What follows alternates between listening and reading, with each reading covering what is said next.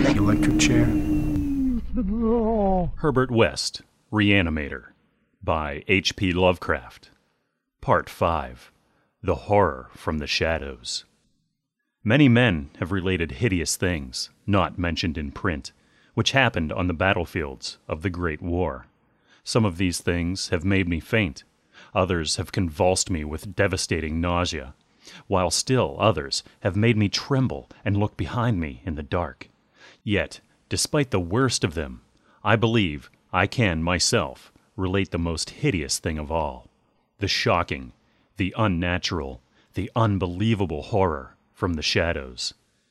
In 1915, I was a physician with the rank of first lieutenant in a Canadian regiment in Flanders, one of many Americans to precede the government itself into the gigantic struggle. I had not entered the army on my own initiative, but rather as a natural result of the enlistment of the man whose indispensable assistant I was, the celebrated Boston surgical specialist, Dr. Herbert West. Dr. West had been avid for a chance to serve as a surgeon in a great war, and when the chance had come, he carried me with him, almost against my will. There were reasons why I would have been glad to let the war separate us, reasons why I found the practice of medicine and the companionship of West more and more irritating. But when he had gone to Ottawa, and through a colleague's influence secured a medical commission as major, I could not resist the imperious persuasion of one determined that I should accompany him in my usual capacity. When I say that Dr. West was avid to serve in battle, I do not mean to imply that he was either naturally warlike or anxious for the safety of civilization. Always an ice cold intellectual machine, slight, blond, blue eyed, and spectacled, I think he secretly sneered at my occasional martial enthusiasms and censures of supine neutrality. There was, however, something he wanted in embattled Flanders, and in order to secure it, he had to assume a military exterior.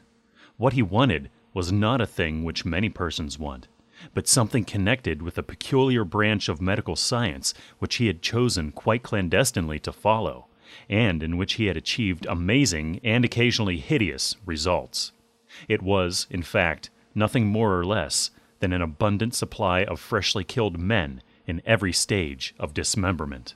Herbert West needed fresh bodies because his life work was the reanimation of the dead.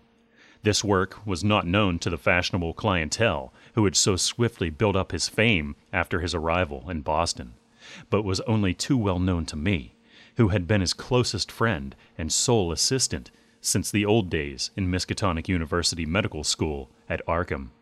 It was in those college days that he had begun his terrible experiments, first on small animals, and then on human bodies shockingly obtained.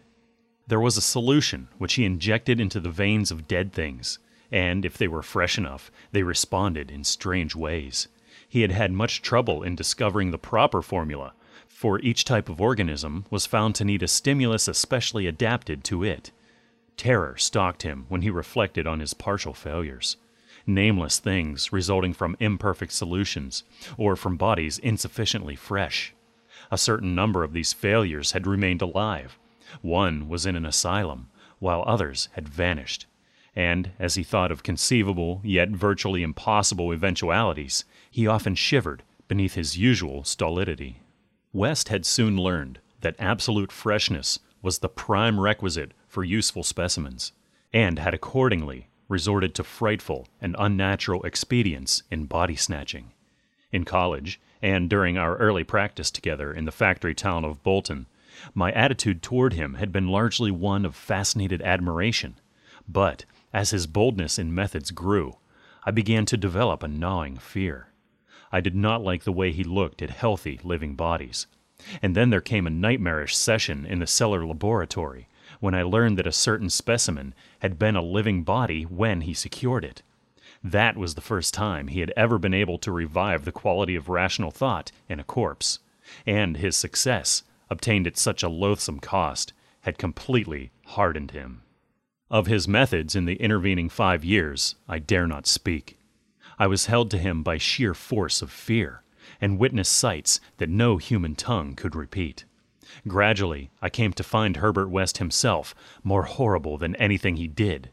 That was when it dawned on me that his once normal scientific zeal for prolonging life had subtly degenerated into a mere morbid and ghoulish curiosity and secret sense of charnel picturesqueness.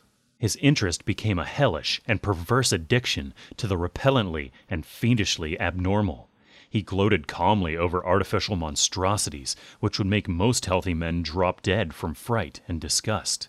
He became, behind his pallid intellectuality, a fastidious Baudelaire of physical experiment, a languid Elagabalus of the tombs. Dangers he met unflinchingly. Crimes he committed unmoved. I think the climax came when he had proved his point that rational life can be restored, and had sought new worlds to conquer by experimenting on the reanimation of detached parts of bodies. He had wild and original ideas on the independent vital properties of organic cells and nerve tissues separated from natural physiological systems, and achieved some hideous preliminary results in the form of never dying, artificially nourished tissue obtained from the nearly hatched eggs of an indescribable tropical reptile. Two biological points he was exceedingly anxious to settle. First, whether any amount of consciousness and rational action be possible without the brain, proceeding from the spinal cord and various nerve centers, and second, whether any kind of ethereal, intangible relation distinct from the material cells may exist to link the surgically separated parts of what has previously been a single living organism. All this research work required a prodigious supply of freshly slaughtered human flesh, and that was why Herbert West had entered the Great War. The phantasmal, unmentionable thing occurred one midnight late in March 1915 in a field hospital behind the lines at St. Eloi. I wonder even now if it could have been other than a demoniac dream of delirium. West had a private laboratory in an east room of the barn like temporary edifice, assigned him on his plea that he was devising new and radical methods for the treatment of hitherto hopeless cases of maiming. There, he worked like a butcher in the midst of his gory wares. I could never get used to the levity with which he handled and classified certain things. At times, he actually did perform marvels of surgery for the soldiers, but his chief delights were of a less public and philanthropic kind, requiring many explanations of sounds which seemed peculiar even amidst that babel of the damned. Among these sounds were frequent revolver shots, surely not uncommon on a battlefield, but distinctly uncommon in a hospital. Dr. West's reanimated specimens were not meant for long existence or a large audience. Besides human tissue, West employed much of the reptile embryo tissue which he had cultivated with such singular results. It was better than human material for maintaining life in organless fragments, and that was now my friend's chief activity. In a dark corner of the laboratory, over a queer incubating burner, he kept a large covered vat full of this reptilian cell matter, which multiplied and grew puffily and hideously. On the night of which I speak, we had a splendid new specimen. A man at once physically powerful and of such high mentality that a sensitive nervous system was assured. It was rather ironic, for he was the officer who had helped West to his commission and who was now to have been our associate. Moreover, he had in the past secretly studied the theory of reanimation to some extent under West. Major Sir Eric Moreland Clapham Lee, DSO, was the greatest surgeon in our division and had been hastily assigned to the St. Eloi sector when news of the heavy fighting reached headquarters. He had come in an aeroplane, piloted by the intrepid Lieutenant Ronald Hill, only to be shot down when directly over his destination. The fall had been spectacular and awful.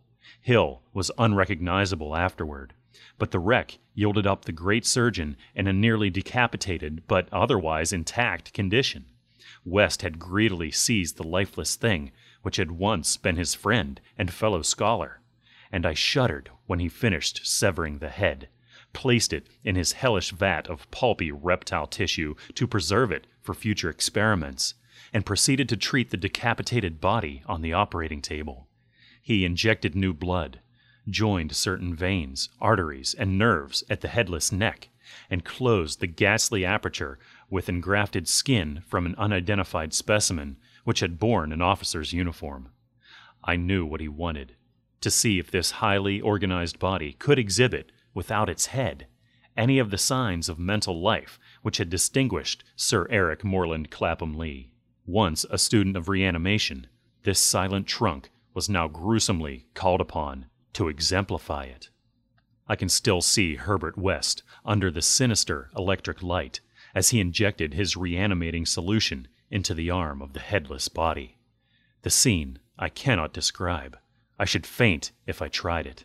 For there is madness in a room full of classified charnel things, with blood and lesser human debris almost ankle deep on the slimy floor, and with hideous reptilian abnormalities sprouting, bubbling, and baking over a winking bluish green specter of dim flame in a far corner of black shadows. The specimen, as West repeatedly observed, had a splendid nervous system. Much was expected of it, and as a few twitching motions began to appear, I could see the feverish interest on West's face.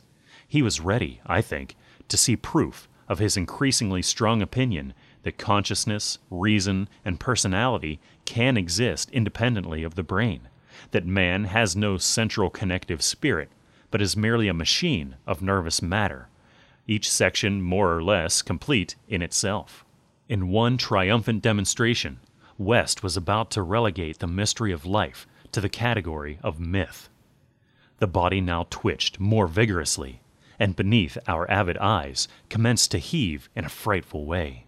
The arms stirred disquietingly, the legs drew up, and various muscles contracted in a repulsive kind of writhing. Then the headless thing threw out its arms in a gesture which was unmistakably one of desperation an intelligent desperation, apparently sufficient to prove every theory of Herbert West. Certainly, the nerves were recalling the man's last act in life the struggle to get free of the falling aeroplane. What followed, I shall never positively know. It may have been wholly a hallucination from the shock caused at that instant by the sudden and complete destruction of the building in a cataclysm of German shell fire. Who can gainsay it? since West and I were the only proved survivors. West liked to think that before his recent disappearance, but there were times when he could not. For it was queer that we both had the same hallucination. The hideous occurrence itself was very simple, notable only for what it implied. The body on the table had risen with a blind and terrible groping, and we had heard a sound. I should not call that sound a voice, for it was too awful. And yet its timbre was not the most awful thing about it. Neither was its message. It had merely screamed. Jump, Ronald, for God's sake, jump! The awful thing was its source. For it had come from the large covered vat in that ghoulish corner of crawling black shadows.